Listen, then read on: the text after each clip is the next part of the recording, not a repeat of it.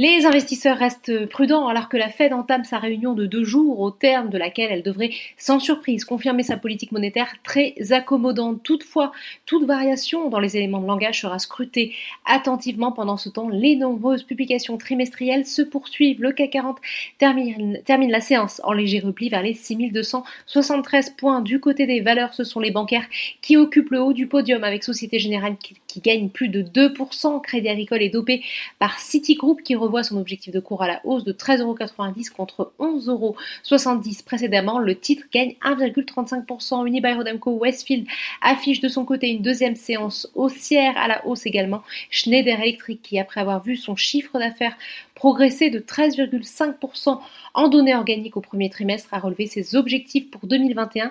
L'action a atteint un pic à 140,62 € en séance et progresse de 0,73%.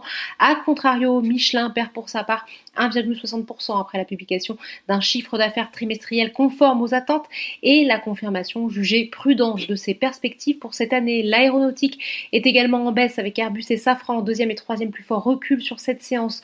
Le secteur est pénalisé par General Electric qui accuse une chute de 20% de son bénéfice au premier trimestre, conséquence directe de la diminution de la demande sur ses activités de moteur d'avion. Dans l'actualité du SBF 120, Lagardère cède du terrain après avoir confirmé des rumeurs évoquant un potentiel changement de statut pour devenir une société anonyme. En repli également, Biomérieux, lourdement sanctionné après la révision à la baisse de sa prévision annuelle de chiffre d'affaires. La progression de la vaccination entraîne évidemment et mécaniquement un recul des ventes de tests PCR. Côté hausse, les investisseurs applaudissent Alten qui a in fine connu un premier trimestre moins mauvais que prévu. Portzamparc a d'ailleurs relevé son objectif de cours à 100,80 € contre 89,10 € précédemment. EDF grimpe aussi après des informations évoquant un accord proche en vue de la réorganisation du groupe français selon des sources de marché. Solution 30 est également en hausse. Le groupe en pleine tourmente publiera demain après bourse ses résultats annuels. Enfin, outre-Atlantique, c'est également